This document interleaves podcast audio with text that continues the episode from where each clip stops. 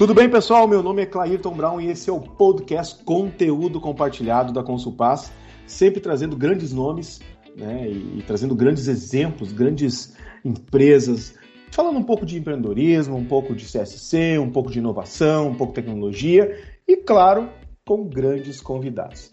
Hoje comigo, Eden Paz. Tudo bem, Eden? Tudo, Clayton. Como é que vai? Tudo ótimo. Eden Paz, para quem não sabe, ele está sempre ligado na gente, CEO da Consulpaz, que hoje vai apresentar o nosso convidado. Eden, quem está com a gente hoje? Hoje o Bruno Leonardo, né? É, CEO, fundador da Witseed, e, e, Bruno, se tiver mais algum título aí, você me corrija, tá? Mas, mas é um, eu, eu vejo o Bruno como um, um, um jovem é, empreendedor, um inovador de carteirinha, né? E, e que construiu aí uma empresa aí, dentre outras, ele vai contar um pouquinho aí para gente, né? Que ele faz parte de outras empresas aí também na sua, na sua jornada, mas aí principalmente falando da Witseed aí, que nós vamos explorar um pouco durante esse nosso podcast. Bruno, seja bem-vindo. Apresenta para nossa nossa grande e qualificada né, audiência aqui no podcast Conteúdo Compartilhado. Olá, tudo bem? Bom, muito obrigado primeiro, né, por esse convite. Fico honrado aí por estar aqui conversando com vocês. É, dois nomes aí, já que a gente já tem uma interface há um bom tempo, então fico muito feliz de estar aqui nessa conversa. Muito obrigado mesmo pelo convite. Bom, continuando então a apresentação aqui do Éden, né? O Éden, eu gosto de quando o pessoal geralmente me pede para que eu próprio me apresente numa palestra ou qualquer live ou coisa do tipo, eu sempre falo assim, olha, minha formação é engenheiro, né, sou engenheiro de produção, com mestrado na parte de gestão e inovação, ambos aqui pela Universidade Federal do Rio, né, sou carioca, né, aqui do Rio de Janeiro, então, mentira, né, corrigindo, sou carioca de Niterói, né, aquele que nasceu em Niterói e agora mora no Rio. e depois disso, é, fundei, né, comecei minha carreira no COPEAD, né, o COPEAD é uma das instituições de ensino aí de renome no mundo, na América Latina, né, por vezes no ranking da Financial Times dos 100 melhores MBAs do mundo, e fiquei lá durante cinco anos, fui professor, coordenador na área de operações e logística. Depois saí e fundei a minha primeira empresa, né, o IEG, o Instituto de Engenharia de Gestão, no qual fiquei lá durante 10 anos. Depois fiz minha saída, né, minha venda, e fundei a Witseed, no qual hoje estou né, aí como CEO, sou um dos fundadores, e continuo muito, né, meu DNA é totalmente educação, trabalhar educação, inovação, então também hoje é, ajudei a fundar e invisto em outras duas startups, né, fui diretor do Founder Institute, Founder Institute é o maior programa de aceleração né, de startups do mundo, nasceu no Vale do Silício, então é, a gente coordenou, fui diretor do capítulo aqui do Rio de Janeiro durante quatro anos, é, então, também muito, muito fico feliz em estar conectado com esse ambiente, com esse ecossistema empreendedor e de inovação. E óbvio, né, por ter o DNA Educação, gostar muito de falar, eu também dou aula nos MBAs da FGV, sempre fico muito feliz com isso. Mas, como eu disse, né, Eden, essa é a minha apresentação que eu faço, mas eu digo que, na verdade, o cargo mais importante eu deixo para o final. E qual que é? É que eu sou conselheiro do Flamengo. Dito isso, estou apresentado. É, o, no, debate, no... o, debate, de futebol sempre é uma coisa que nos faz, né? E, e num, num momento muito bom, né? Tem período é... Tem épocas Exato. assim da vida que talvez a gente não fale tanto assim com tanta ênfase, né? Jamais. Mas, eu... Mas aproveita que tem que surfar essa onda mesmo, que tá muito boa, né, Bruno? Estou aproveitando, estou botando isso na minha apresentação e espero que dure mais um tempo. Mas Bruno, que muito legal conhecer um pouquinho do teu trabalho, assim, dessa tua apresentação e conta para nós um pouco é, de como é esse processo de criação, né, não só do Bruno, mas dentro da Witseed. Conta pra gente como é que é isso. Legal, boa, boa pergunta. Assim, eu acho que o, o, o, processo de criação do Bruno, né, que foi a pergunta que você me fez, ele está muito conectado ao propósito né, da criação da Witseed. A gente aqui na Witseed acredita que aquela, aquele termo que está muito famoso hoje no mercado, no lifelong learning. O que quer dizer isso? Né? A educação contínua ao longo da vida. Não existe mais essa coisa de eu me formei, numa, numa graduação, num técnico, numa pós ou coisa do tipo, e estou pronto para o mercado de trabalho. Né? Aquela coisa assim, concluir meus estudos. A gente sabe que isso hoje em dia não existe mais. O que torna um profissional é, com um diferencial é ele estar constantemente aprendendo e adquirindo novas habilidades. E por quê? Porque a gente sabe que o mundo está numa transição, numa dinâmica tão grande né, de mudanças, se a gente não se adaptar, muito provavelmente a gente vai morrer, né, do ponto de vista mercadológico. Eu gosto de uma frase, né? Uma, me falaram que fui eu que disse, tá? Eu não sei, tá? Se essa frase for de outra pessoa, que ela reclame as aspas aí, por favor. Mas me disseram que fui eu. Que é o seguinte: quem não está aprendendo está programando a sua própria obsolescência. Né? Então, uh, quando a gente criou a Witseed, uh, foi muito nessa linha de ajudar não só profissionais, mas empresas a não estarem programando a sua própria obsolescência a estarem constantemente adquirindo novas habilidades, novos conteúdos que as tornem o quê? Mais propensas a estarem competitivas no mercado. E isso, para mim, sempre foi um propósito de vida. Eu sou uma pessoa que gosto muito de estar constantemente aprendendo. E só para deixar claro, quem acha que o termo aprender é estar dentro de um curso, né, de uma sala de aula, de algo formal, eu gosto de, também de ressaltar que aprendizagem não é algo só formal também a gente tem aprendizagem informal. Por exemplo, esse papo que a gente está tendo aqui, eu tenho certeza que eu vou aprender com vocês hoje. Né? Quando eu ouço um podcast, quando eu leio um artigo, uma reportagem, um livro, faço um curso. Então, assim, é, é uma coisa que sempre muito me motivou e que eu acho que a gente trouxe de fato para o DNA da Witseed, que é pegar toda essa curadoria de boas coisas, de tendências e mostrar para as empresas aquilo que elas têm que dar para as suas equipes, para que elas possam ter mais produtividade, mais lucratividade, economia e assim por diante. Então, é muito o meu propósito de desenvolvimento está muito conectado ao que a gente hoje faz aqui na Witseed também. E, e, Bruno, é interessante te ouvir, né? Porque, é claro, eu já te conheço, conheço a tua história também. É, é sempre, como você acabou de dizer, é sempre o, o aprendizado é contínuo. Mas o que me chama a atenção é esta troca, né? Que, que eu vejo você fazer com muita com muita abertura, com muita transparência, né? O, o teu processo, e, e, de novo me corrija se, se eu tiver com a interpretação errada, é de uma troca constante desse aprendizado, né? Ou seja, quando você diz que, que o aprendizado não é só formal, que a gente vai aprender aqui ou acolá, enfim, é, é, esta troca permanente que eu vejo no teu dia a dia. Eu acho que isso se reflete um pouco na Witseed, né? Com os professores, com tudo que você, com toda essa estrutura que vocês conseguiram montar aí, né? Perfeito, é, é isso mesmo. A gente é, entende que essa economia compartilhada, que tanto impacta diversos setores, ela também impacta a educação. E é compartilhando que eu acho que a gente aprende mais.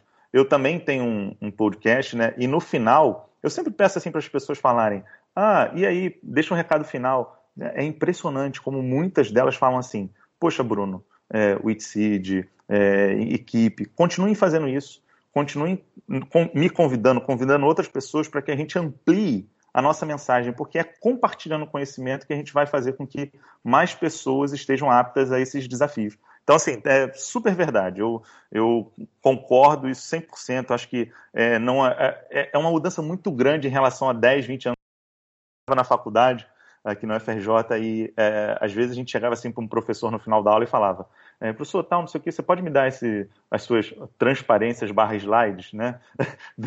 Eu peguei transparência, mas depois já mudou rapidamente para slides. E aí ele falava assim, não, isso é um material meu e tal. Então, assim, a gente vem de uma época, né, que aquele, vamos dizer assim, aquele material era como se o professor fosse o detentor né, do saber, do conhecimento.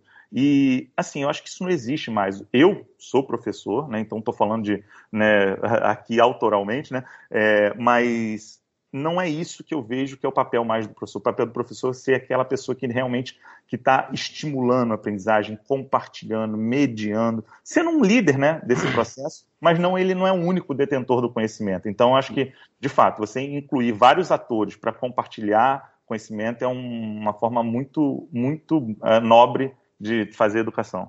Mas, Bruno, uh, complementando a tua fala, eu, eu também, como professor, eu além de empresário e, e profissional de branding e inovação, eu em sala de aula sempre falo uma coisa assim, pessoal, gravem a minha aula. As pessoas, no primeiro momento, pro, pro, pro, os primeiros contatos que eles têm comigo, mas como assim? Não, gravem.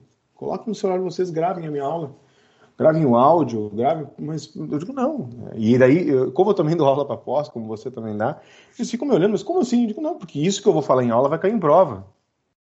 E vocês podem ouvir isso depois. Vocês podem ouvir, olhar os slides que eu vou passar e, e ter essa aula com vocês a hora que vocês quiserem.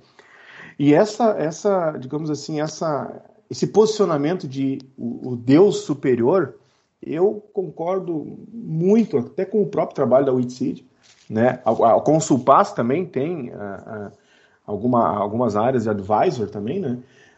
Que é justamente isso, né? De tu, quando tu tem um, um conhecimento, o meu avô dizia isso aí, quando tu tem um conhecimento dentro de você, ele era militar, né? E, e, e sempre tinha muita disciplina, ele dizia assim, quando tu tem um conhecimento guardado para você, é um conhecimento totalmente desperdiçado, porque ele vai morrer contigo.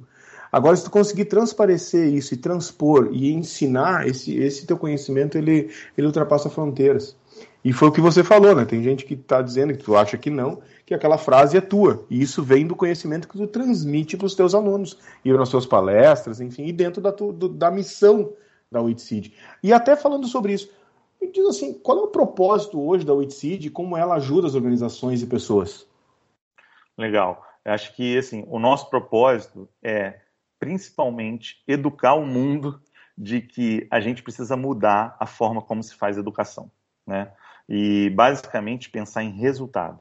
Né? Não é mais eu é, converso muito com as empresas, são nossos clientes, é, mostrando métricas, o que, que a gente mede. Não é mais chegar e falar o seguinte: qual, às vezes muitas áreas falam, olha, no final do ano eu tenho que ter 20 horas treinadas por pessoa, né? 40 horas treinadas. Essa é a meta. Não, a meta de educação não deve ser essa. É que tipo de habilidades que você está ganhando, né? O que, que essas habilidades trouxeram de resultado no seu dia a dia? Isso teve algum impacto em algum indicador do negócio? Acho que a gente tem que mudar a discussão de que educação é algo que tem que ser meio que proposital ou obrigatório, né, para cumprir alguma métrica específica e se tornar uma coisa que seja, vamos dizer assim, hábito constante das pessoas, delas aprenderem porque gosta e porque faz efeito prático no dia a dia. Então é de fato mudar essa visão da educação e principalmente no formato digital, né? É meio clichê, né? Nesse momento, no meio, né, de toda essa loucura que a gente vive no mundo, é, falar que a gente quer ter um propósito de educação digital. Mas vocês nos conhecem, sabem que a gente faz isso lá desde 2017, né, quando a OITCID foi fundada, que é exatamente isso: dar uma experiência de educação digital muito mais atraente, muito mais engajadora e que gere resultados. Eu acho que quem, talvez se tiver algum cliente aqui que esteja ouvindo, ele sabe que a gente, a gente luta diariamente por isso, ou seja, de fazer muitos bons conteúdos chegarem às equipes várias e várias vezes. Não é aquela coisa assim, vou contratar um curso. Não, eu não vendo um curso aqui na Witseed. A gente vende uma experiência de aprendizagem contínua. Então, empresas estão conosco aí há anos. Então, acho que esse é o nosso grande propósito. E aplicar, implementar dentro da empresa uma cultura de aprendizagem contínua que de fato traga resultados. Mas, uh, tipo assim, Bruno, contextualizando, quando tu criou a Witseed, uh, um, um, breve histórico, qual que tu via que era o problema principal no mercado que eu disse, não, eu tenho que criar o Witseed para isso. Conta um pouquinho assim a história nesse sentido. Tá, legal. Eu acho que um dos problemas principais era do ponto de vista do usuário, né? Eu posso parafrasear que a gente não é o Netflix da educação, né? Só para deixar claro. Muita gente acha, fala assim, ah, tá, porque assim, entretenimento é uma coisa, educação é outra. É verdade, Mas, é verdade. assim, para o consumo do usuário da nossa plataforma, é uma experiência muito similar ao, ao Netflix. O que, que a gente tem? A gente tem hoje uma plataforma de inteligência artificial que ela recomenda os conteúdos de acordo com o interesse de cada profissional, tá? E a partir disso, esse profissional vai consumindo aquele conteúdo no formato digital. A Witseed é produtora desse conteúdo, junto hoje com as principais empresas do Brasil. Então a gente pega executivos de diversas áreas temáticas e convida esses executivos que têm um know-how do dia a dia para que a gente grave esses conteúdos num formato mais atraente, pensado no conteúdo digital. A gente faz isso com a nossa área de cinema, né? A gente é cinema, é cinema mesmo. O pessoal aqui tem roteiristas, editores, cineastas, filmmakers que fazem o quê? Passar essa experiência do executivo para um vídeo de curta duração no formato mais atraente. Então a gente vai continuamente entregando esses conteúdos dentro da nossa plataforma digital e os alunos, né, ou seja, as equipes, os profissionais que estão no dia a dia, vão consumindo isso de acordo com o seu interesse. Então é um consumo muito próximo dessa experiência do Netflix. Qual era o problema, então, respondendo a sua pergunta, que a gente tinha, que a gente vislumbrava lá no início? As pessoas tinham uma experiência muito ruim de aprendizagem digital, o famoso EAD, né? o ensino à distância. Então a gente via que assim as pessoas não gostavam, ou fazia porque era obrigatório, ou a plataforma era ruim. Então ou acessavam um conteúdo bom, mas outros milhares de ruins. Então assim faltava uma curadoria adequada para produzir um conteúdo que fosse realmente bom. faltava uma indicação para não achar que tudo é para todo mundo. Ninguém mais hoje quer uma coisa que é padrão. A pessoa quer aquilo que sirva para ela, né? E faltava também essa coisa de produzir algo que fosse mais atraente para o formato digital. Eu sempre gosto de brincar que assim, não adianta você pegar uma peça de teatro e filmar e botar na TV e falar que está fazendo cinema. É diferente, né? Todo mundo aqui já foi no teatro, sabe a diferença do que é. Cada um tem o seu valor. E a mesma coisa para uma aula presencial. Não adianta filmar uma aula presencial de uma hora e quebrar em seis vídeos de dez minutos e falar que você está fazendo microlearning, aprendizado ali em cápsulas para o digital. Não é. Então a gente tinha que realmente produzir algo que fosse para a experiência digital. Então, na criação, foi até um fato engraçado, que a gente começou pelo CSC, né? A SS Academy, que é a Shared Surface Academy, que era produzindo conteúdo para endereçar os desafios do CSC. E quando a gente começou, a gente foi conversar com vários diretores de CSCs na época, falando isso, que a gente queria criar uma experiência diferente de aprendizagem digital, endereçada para os desafios que os CSCs tinham na época. Né? A gente falava muito de automação, né, Robotic Process Automation, a parte de ampliar o escopo, implementar uma cultura mais forte de serviço, né, cada vez pensar, é, vamos dizer assim, esses desafios que já eram pacíficos na liderança, mas desdobrar isso para o time. Então foi isso que nos motivou lá na época a criar a Witseed e esses primeiros conteúdos para o CSC.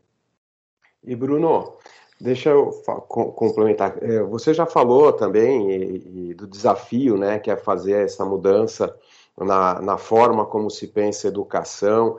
Como é que tem sido é, essa relação? Como é que vocês estão conseguindo fazer, é, levar para as empresas, principalmente nessa nova economia, e, e pensando agora, é, talvez não tenha nem a resposta ainda 100% pronta, mesmo vocês vindo já é, desde a origem como um digital, né, como você falou, e a gente sabe disso, a gente que acompanha, é, mas como é que está sendo essa, essa conexão com, com esta nova economia e com este novo momento para vocês?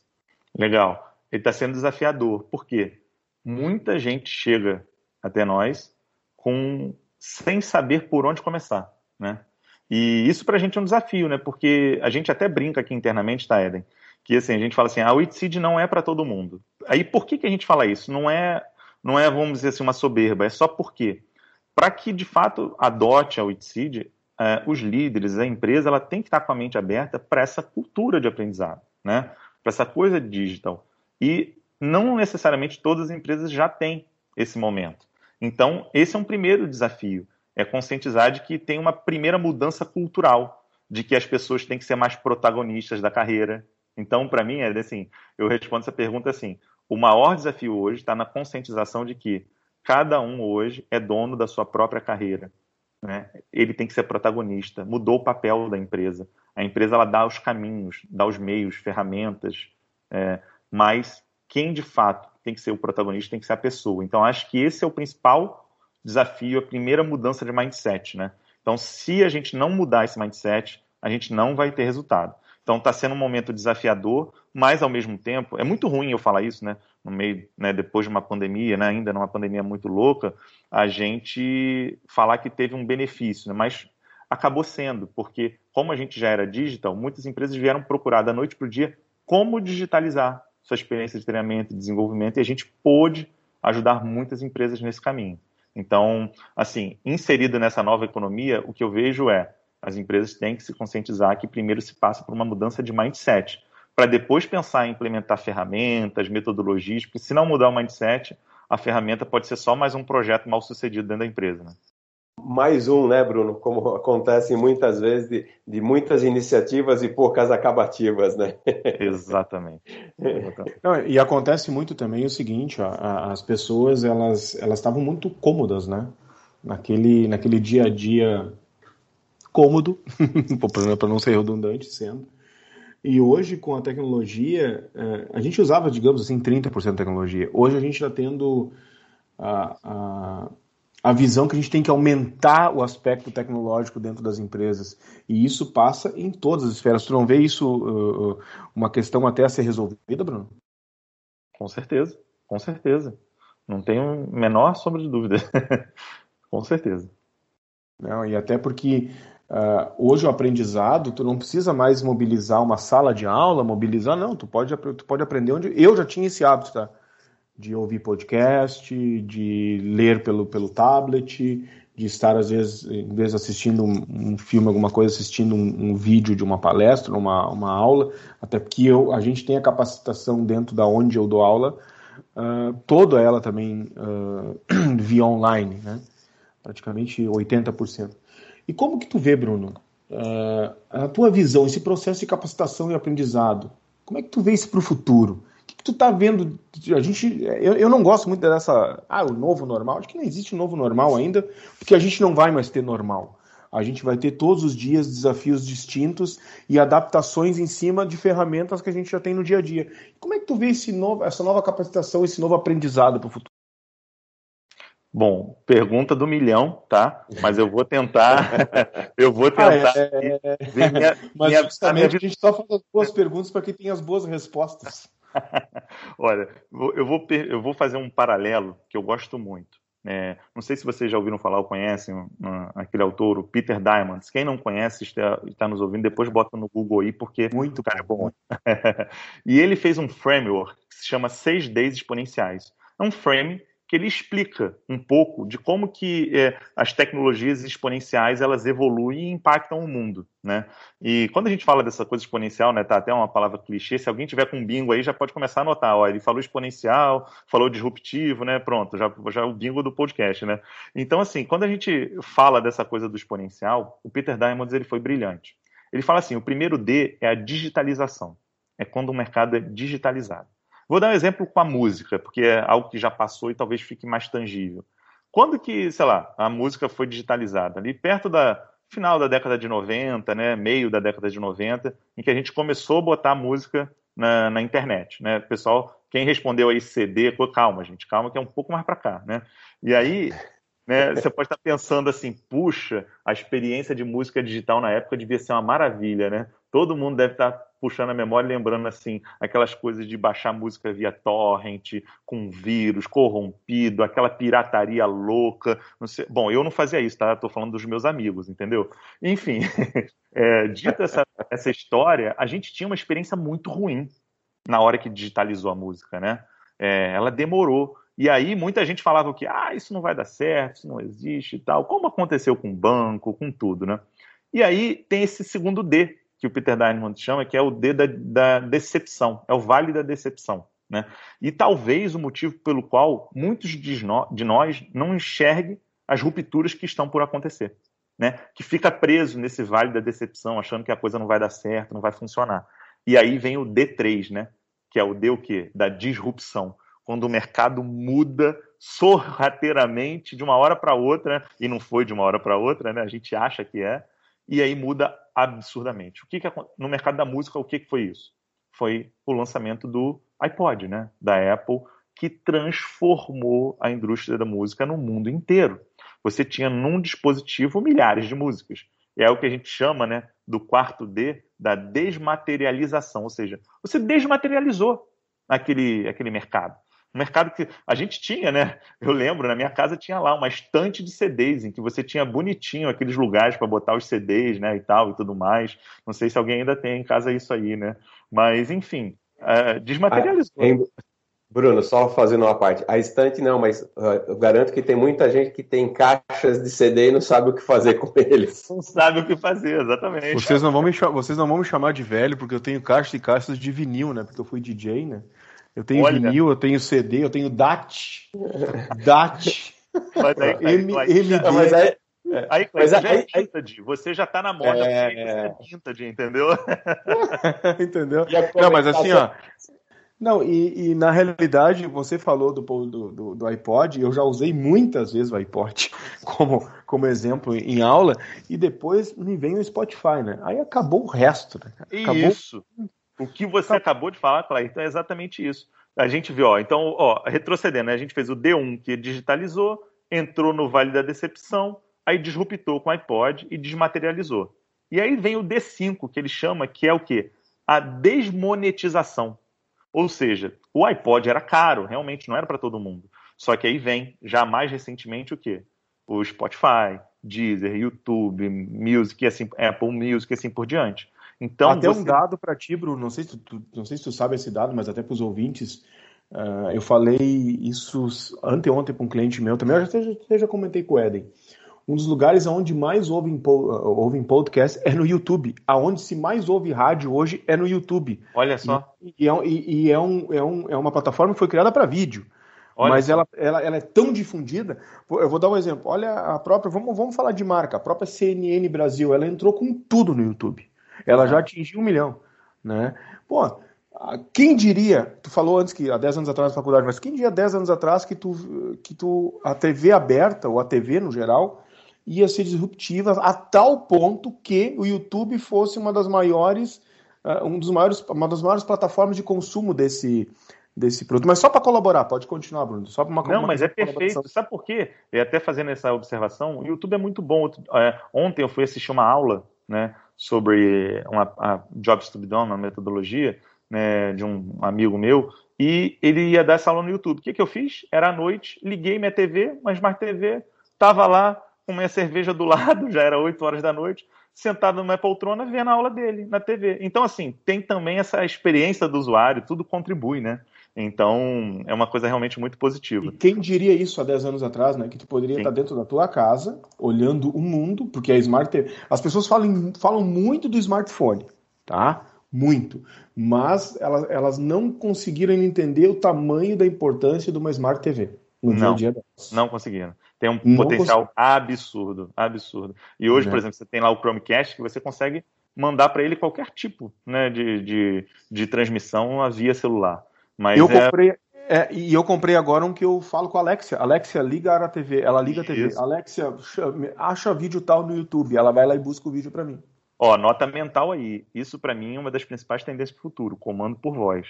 Quem quer se conectar com tendências do futuro não pode deixar de acompanhar comando por voz. Foi só uma observação.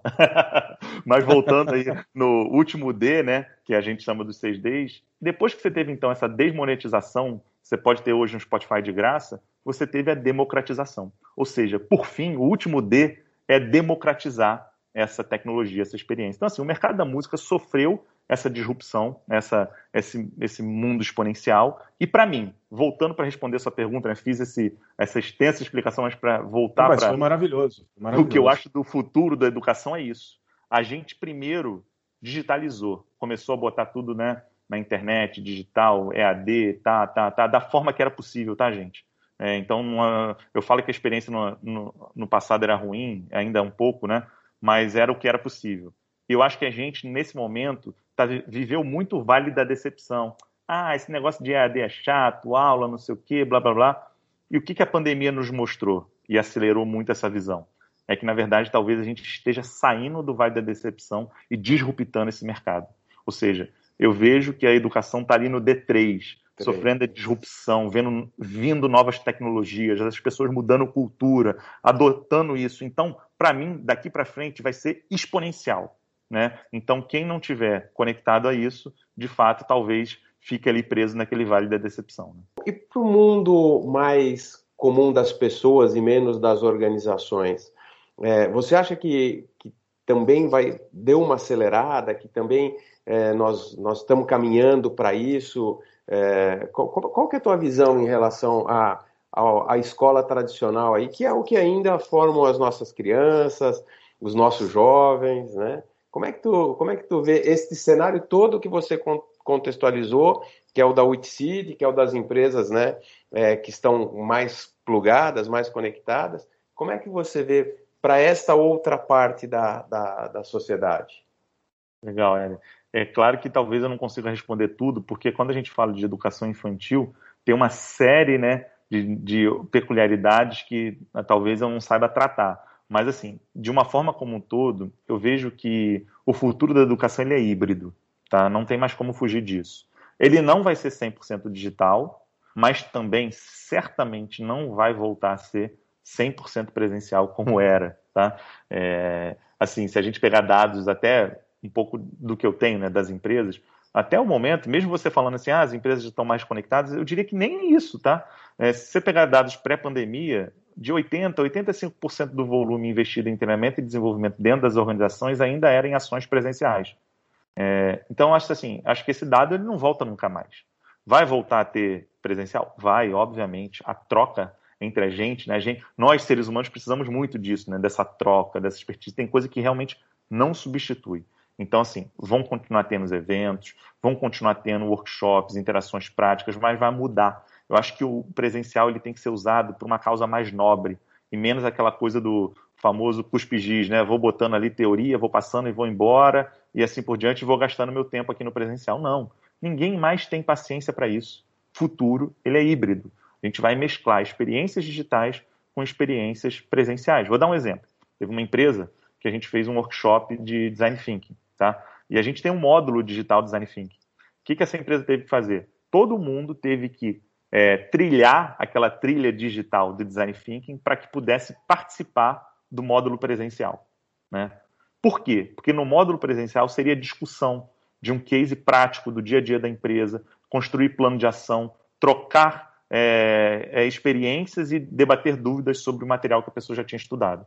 Né? Isso não é novo, tá? Essa coisa. Isso aí, se, por exemplo, você pegar o método do caso, Harvard, Berkeley, diversas Stanford, diversas universidades lá fora, outras aqui dentro também já fazem isso, que é o, você ter aquela coisa do pre-work, né? Aquela coisa de você de fato ir mais preparado para uma discussão às vezes presencial ou até digital. Então acho que o futuro para mim ele é híbrido e não vai ter como nenhum tipo de instituição, nem professor, nem aluno, não estar conectado com tecnologias, com algo digital. Ou seja, o mindset digital passa a ser condição sine qua non para todo mundo que trabalha com educação, desde infantil até corporativa. E quando eu falo mindset digital, não é saber programar, não é isso, é como incorporar tecnologia na experiência daquele dia a dia. É, isso é uma coisa interessante, Bruno, porque todo mundo acha que inovar é tu sempre uh, fazer algo novo, mas não é isso. Né? Inovar é tu entregar pra, para o usuário, para o teu cliente, para o teu prospect, para o teu, teu companheiro, para a tua equipe, para o teu time, enfim, para quem for, uh, através de plataformas que sejam fáceis, entendíveis e disruptivas. Né? Eu vou, eu vou dar um exemplo para vocês, assim, que muito, muito daquilo que você está falando, tá? da questão da, da, da inovação também. eu recebi essa semana uma ativação de uma marca no meu e-mail. Aí, ah, mas e-mail é uma coisa antiga, né? Não é uma coisa antiga, porque a gente, a gente abre e-mail. Eu, eu abro e-mail, tá? E, e o e-mail foi de tão bom gosto, de tão bem elaborado, usando uma técnica de QR Code muito legal, eu acabei comprando. Então eu fui ativado a descobrir alguma, a descobrir o que, que eles estavam me propondo. Eu fui através disso ter essa experiência, que foi o que você falou, ter uma experiência diferente, e acabei consumindo o produto. E o melhor, eu fiquei muito satisfeito no consumo que eu fiz. Eu acho que esse, é independente se tu tem produto ou serviço, ou educação. Eu acho que quanto mais tu usar as tecnologias aplicadas de um modo uh, criativo, né, disruptivo e automaticamente uh, instigar aquela pessoa a participar do, do, do, negócio. Eu não gosto muito, até me perdoa se alguém faz, eu não gosto muito daquela coisa de tipo, vou te dar uma aula gratuita, daí tu vai lá e na metade da aula corta agora para você assistir. Isso é uma coisa que eu tenho tu ri, não acontece com. A eu sei que não faz isso, né? Mas isso é a coisa mais ridícula do mundo, entendeu? Sim, ou, é. tu, ou tu dá o conteúdo, ou tu não dá o conteúdo. Ou não dá, exatamente. Pelo amor de Deus, também, eu, eu, eu também sou dessa tese. A gente, na pandemia, liberou o nosso conteúdo, né? É, para ajudar, principalmente trilhas de produtividade, produtividade home office, e mais recentemente até liberamos também o LGPD, né, a Lei Geral de Produção de ah, Dados. Eu vi. Cara, muito legal. Material cara, muito a gente legal. foi lá, liberou e ponto. A gente não quer, a gente está só fazendo a nossa parte. Cara, se a pessoa depois quiser vir fazer um contato comercial com a gente, entender que faz sentido, ok, vamos em frente. Mas se não, tudo bem, pronto, fizemos a nossa parte, né? A gente também detesta isso. Mas assim, você falou uma coisa que me chamou a atenção, que eu queria dar dois exemplos de como usar a tecnologia ao nosso favor. Eu sou um cara é, que, assim, gosta de ler, né, tal, tudo mais, e sempre gostei de ter nas estantes aqueles livros, sabe? Tipo, olha, isso aqui são todos os livros que eu já... É bonito, né, gente? É muito legal você ter, assim, sabe? Ah, eu, tô, eu, eu tô, inclusive, comprei essa semana mais uma estante para colocar livro, porque um tava no aniversário em setembro. Oh, você, os meus amigos sabem que eu gosto entregando. de livro. Vocês entregando o DNA de vocês aí. Tô brincando. Que... Eu, eu também gosto, gente. É, faz parte. Entendeu? A nossa base DNA faz que a gente busque outras alternativas. É. Mas eu, eu, enfim, mas eu mas quero essa dica. Tá, provavelmente a dica deve ser boa. Não, mas aí, ela na verdade muita gente já deve conhecer, mas eu estava conversando internamente e vi que muita gente não sabia. Eu falei, vou falar. Gente, e aí, é, eu era muito resistente que eu, eu, a ter um Kindle, né? Aquele, né, o aplicativo, vamos dizer assim, o device de leitura da Amazon, né? Cara, eu tô eu na resistência, tá? Eu tô eu na resistência. Eu comprei no final do ano passado. Eu vou te dizer para você que foi uma disrupção na minha mente, pelo seguinte, né? Ah, mas é muito ruim ler, não, não é. Para começar, não é eles, o Kindle realmente tem uh, uma tela que se assemelha muito a uma página de livro. claro, você não vai virar a página com a sua mão, não é aquilo, mas olha só, tem algumas, alguns benefícios que são incomparáveis. Exemplo, eu estava lendo um livro que era para fazer uma palestra. E aí, o Kindle, o que, que ele me permite? Que eu faça um highlight com o dedo mesmo, em tópicos que eu acho super interessantes. E eu posso fazer um highlight de amarelo e outro de rosa, por exemplo. Depois, no final, sabe o que acontece? Eu bato assim, enviar. Ele envia para o meu e-mail um PDF ou um Excel, posso escolher um dos dois, com todos os meus highlights acumulados, dizendo qual é a página daquele highlight. Basicamente é o seguinte: eu tenho o meu resumo do livro automático. E aí eu não volto agora para ler o livro inteiro. Eu volto no meu resumo, que foram os tópicos que mais me chamaram atenção e mais se conectaram com meus desafios. Gente, depois disso eu falei, cara, meu mundo mudou. Porque fica pronto os insights que você tem, tudo resumido, bonitinho. Então, assim, é como usar a tecnologia a seu favor. Um exemplo, né? Aí a gente riscar os livros, passar marcador, né? fazer do, dobradura nas pontas, né? estragando os livros, inclusive, né? É isso, é isso. E você pode buscar, né? Que é uma loucura. É. Imagina num livro físico, como é que você faz uma busca? Ah, né? Você tem que reler quase que tudo, né? Então, é. verdade, isso é uma disrupção e a única coisa que ele ainda, ainda não trouxe, pelo menos eu não vi, é o cheirinho do livro, né? Não, Daquele. Ah, não vai é ter, eu acho que não vai ter né? É, exatamente. não sei, né? Vai, Mas, vai, tá, é, vai, a gente não vai, pode duvidar, né? Exatamente, daqui a pouco Mas, começa Aí, Mas, Bruno, valeu cada, cada minuto agora já do podcast para mim, porque eu tava nessa, nessa. Ah, eu compro o Kindle, não compro o Kindle. E daí eu vou na livraria e vou na. Daí eu olho, ah, mas o livro tá no Kindle também. Ah, o que, que eu faço? Eu acho que tu me. Agora eu tenho uma disrupção, né? Eu vou comprar um Kindle. Pronto. Oh, e digo mais, estimule a equipe a comprar o Kindle pelo seguinte: se você tiver com preguiça de ler um livro inteiro, você fala assim, ô fulano de tal, me passa aí o resumo do seu. Fora de série. Ô, Bruno, uma, uma última pergunta minha aqui, depois não sei se o, se o Clairton tem mais alguma, mas assim. Eu, eu é, sempre tenho, né, cara? É, por, isso, por isso que eu já fiz o, o comentário, né? Mas é, olhando para frente agora, né? É, não só falando da educação em si, mas quais os, os projetos aí, os desafios aí que vocês estão olhando para o ITSID e, e, e para o mercado aí como um todo que, que vocês estão claro, sem entregar os segredos, obviamente, né? Mas do, do que vocês estão planejando aí para o futuro. O que, que você está vendo nessa, nessa estrada?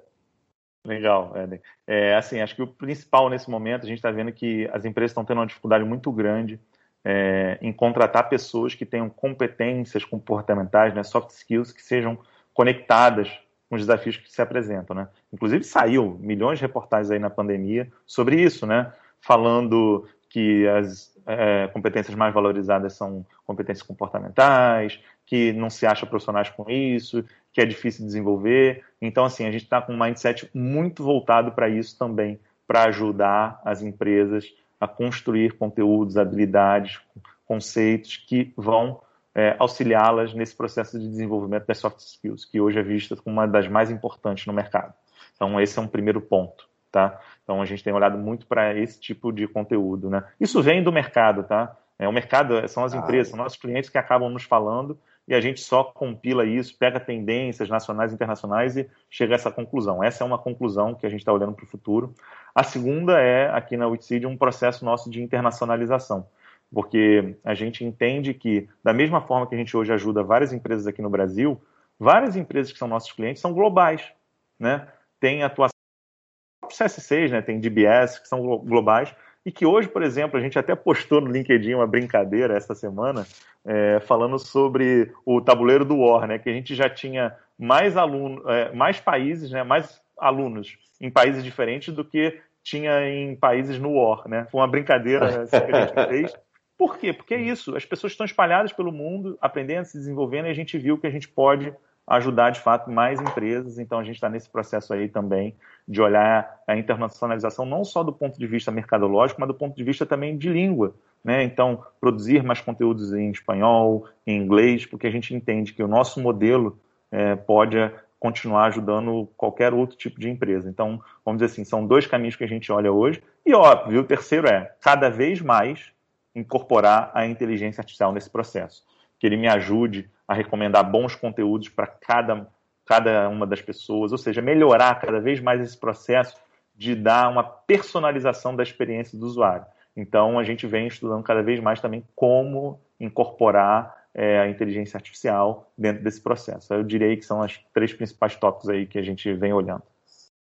São, são excelentes, excelentes desafios, né, Clayton, só para concluir aqui. E, e, e, bons aí, porque todos eles hoje, com a, a tecnologia justamente aí, você pode fazer essa internacionalização né, é, da, da, onde você está hoje, né? Ou seja, se tiver, eu não sei se você está no City, se você está em casa, enfim, a gente acabou nem falando sobre isso, mas se você estiver em casa, na Wixseed, é, você pode fazer essa internacionalização daí, né, desde que você tenha é, os conteúdos, como você falou, nos idiomas, seja inglês, por, espanhol, mandarim, seja lá qual for, né, para poder atender a demanda aí do mundo, né? A experiência acaba sendo a mesma, né? Eu, até para responder, estou aqui na Wixseed, mas, por exemplo, na própria Wixseed, hoje, nós temos funcionários é, em Portugal, na Itália, né? Aqui, obviamente, mais concentrado no Rio por ser a nossa natureza, mas se os nossos próprios funcionários estão espalhados pelo mundo, e é isso que é, a tecnologia hoje nos permite, nos dá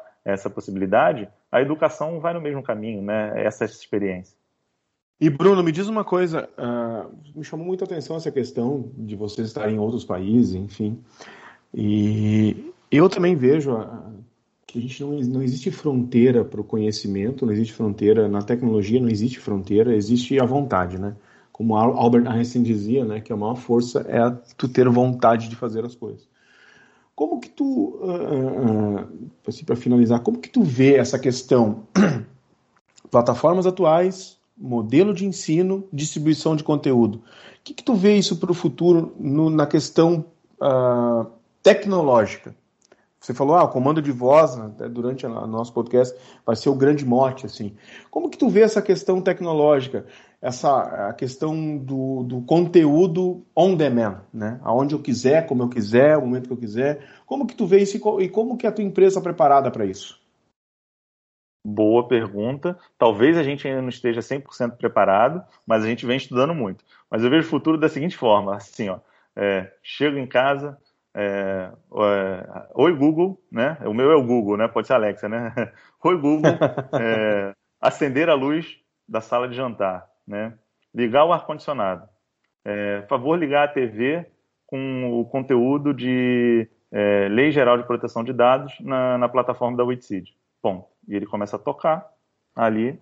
Ó, bota o volume um pouco mais baixo.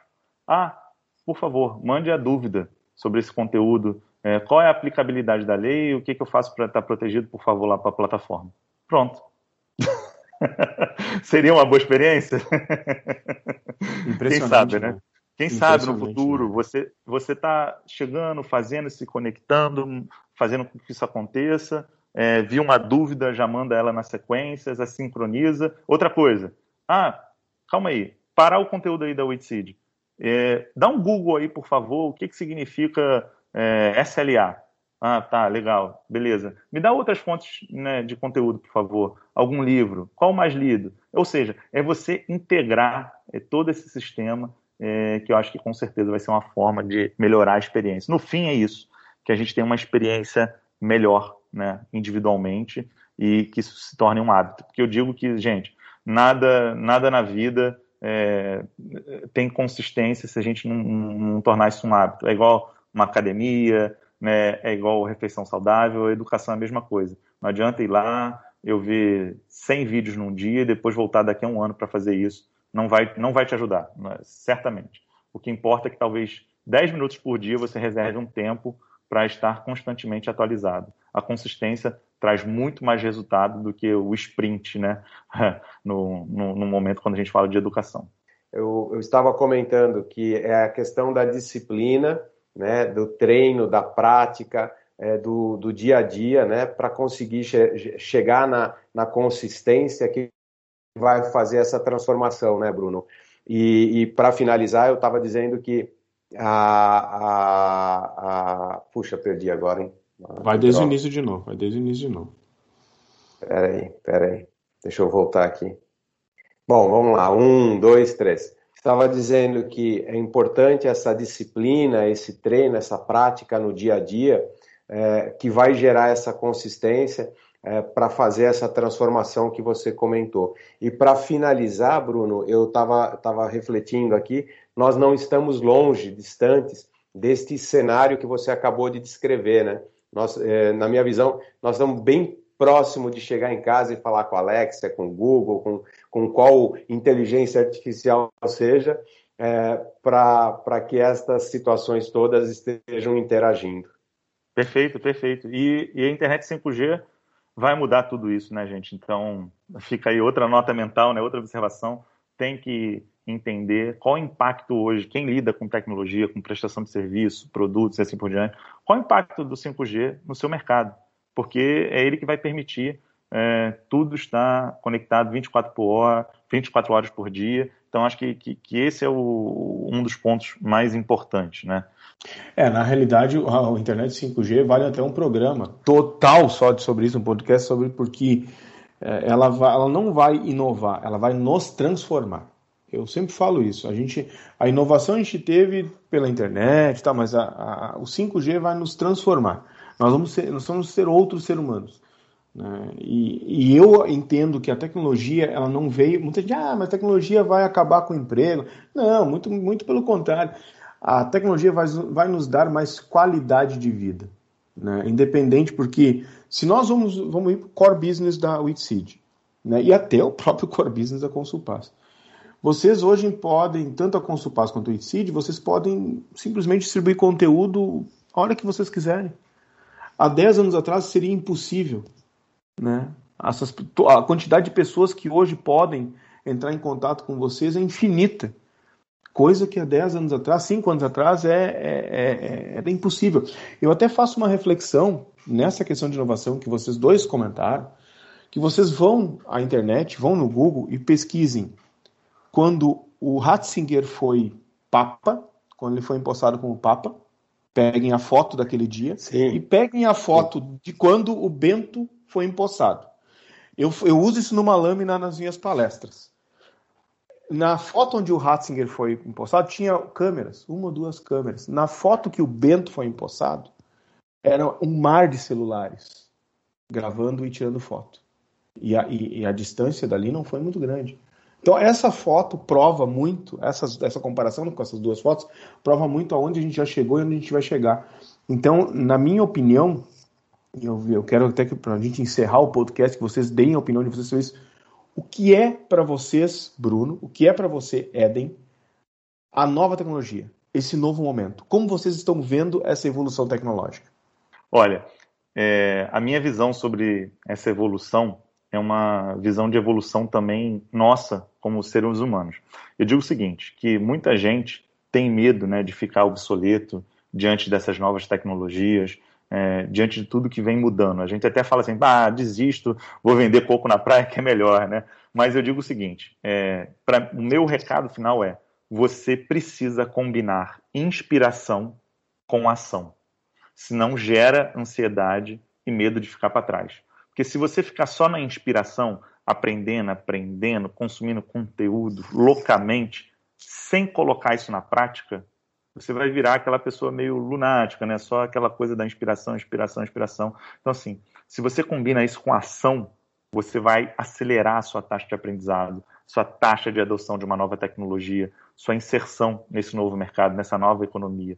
Então, acho que assim, combine inspiração com ação. Vai lá, testa, prototipa. Para de só ficar pensando em planejar, planejar. Bota logo na rua. Se testa logo, erra rápido para aprender mais rápido. Né? Erra pequeno para depois né, acertar com mais frequência. Então, assim, eu acho que o meu recado é esse, né? A gente, nesse mundo que muita gente tem essa ansiedade, esse medo de ficar obsoleto, né?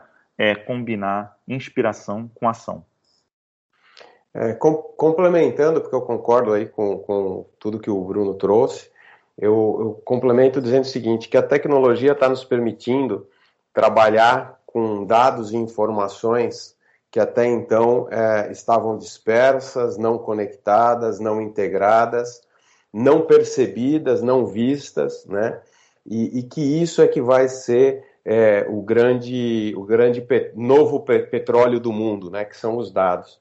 Então, eu acho que a tecnologia está ajudando a criar um novo ciclo na, na economia, que vai ser a economia baseada em dados, né? É, e, e, que isso vai transformar um pouco do que você comentou também, Clairton, em relação aos empregos, eles não estão acabando, eles estão se transformando, assim como aconteceu do artesão para a Revolução Industrial, da Revolução Industrial para a primeira etapa do digital que a gente passou. E é um, é um ciclo de evolução constante. A diferença que eu vejo é que ela é muito mais rápida, muito mais exponencial, né? E que isso é, é que talvez dificulte, né? A questão do aprendizado. E aí vem o que a Witseed traz, o que o Bruno, no meu entendimento, relatou aqui o tempo todo, que é a gente é, a gerar o conhecimento necessário que precise ser aplicado e não aquele conhecimento engessado de quatro paredes, onde você é, joga o giz lá, né? Como o Bruno falou, vai, vai enchendo o quadro de giz lá e, e às vezes sem muita finalidade é final. O papel do professor é fundamental, é uma das profissões que eu mais respeito e admiro. Tenho lembranças é, fantásticas de, da minha infância de professores muito bons que me ajudaram a, a se tornar a pessoa que eu sou hoje, né? Mas acredito que com a tecnologia, respondendo a tua pergunta e complementando o que o Bruno trouxe, né? E o acesso a esse mundo de dados, que para mim é o novo petróleo do mundo, é, a, a, gente vai poder melhorar essa experiência do usuário, a gente vai poder ajudar na, na construção aí de empregos com mais qualidade né, e de um mundo melhor. O desafio é enorme, né? A nossa capacidade de aprendizado vai ter que ser também de alguma forma aí testada, né? E, e, nós vamos ter que reaprender, como a gente procura vir fazendo ao longo da vida, mas reaprender o tempo todo para conseguir acompanhar e não ficar obsoleto, né? É, que é uma coisa que realmente é, incomoda muita gente. Então eu acho que é isso, acho que a gente tem que aproveitar esse momento, aproveitar o, o, o exemplos como o da Witseed aí, né, para fazer essa, essa jornada, para fazer essa grande transformação. Para nós, da compartilhado, né, do podcast aqui da Consulpaz e, e da revista também, onde nós levaremos esse, é, essa conversa, é muito prazeroso e, e, e sim de uma contribuição enorme. Então, nosso muito obrigado. E ao, ao Clairton, que sempre nos apoia aí, né, fazendo aí essa mediação, esse apoio todo, muito obrigado também, Clairton. Obrigado, Eden. Vocês, né? E o Bruno nos deu uma aula, né, Eden? Que isso? Nada disso, nada dessa história. é, é, aquela, é aquela coisa que é boas respostas, faça boas perguntas, né? Então aí tá com vocês. então, muito obrigado, eu fico muito feliz. É, e quem quiser se conectar com a gente, tá as redes sociais aí. É, é só botar Bruno Leonardo, Itseed, que acha no LinkedIn, acha no Instagram, então consegue aí continuar se, conectando também com, com nossas ideias, com nossos conteúdos. Pessoal, esse foi o podcast. Obrigado, Bruno. Obrigado, Eden, do conteúdo compartilhado. Que você também pode acessar o www.consulpass.com, que lá você vai conhecer todo inerente. Mas a, além da Consulpass, Bruno, dá, dá a tua rede social e dá o, o, o site da Witseed para os ouvintes acessarem e conhecerem um pouco mais da tua empresa. Claro, é www.witseed.com. O Witseed é um neologismo, né? Seed de semente, wit de sabedoria, sagacidade, então semente da sabedoria. Então www.witseed.com e pode me achar na rede social é arroba BrunoBCL, né? arroba BrunoBCL ou arroba Witseed. Eden, se quiser te acompanhar, como é que te acham? te encontra ah, na rede social?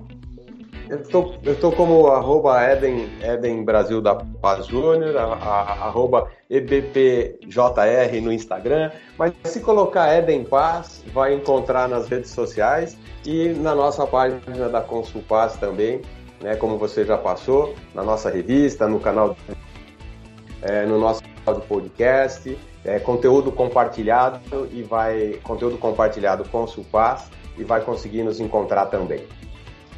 Mais uma vez, obrigado Bruno, obrigado Eden, e esse foi o podcast o Conteúdo Compartilhado. Eu sou o Clairton Brown e a gente volta logo logo com grandes entrevistas, com grandes exemplos e, claro, sempre divulgando as melhores práticas do CSC, dos empreendedores e também da inovação pelo mundo. Um forte abraço.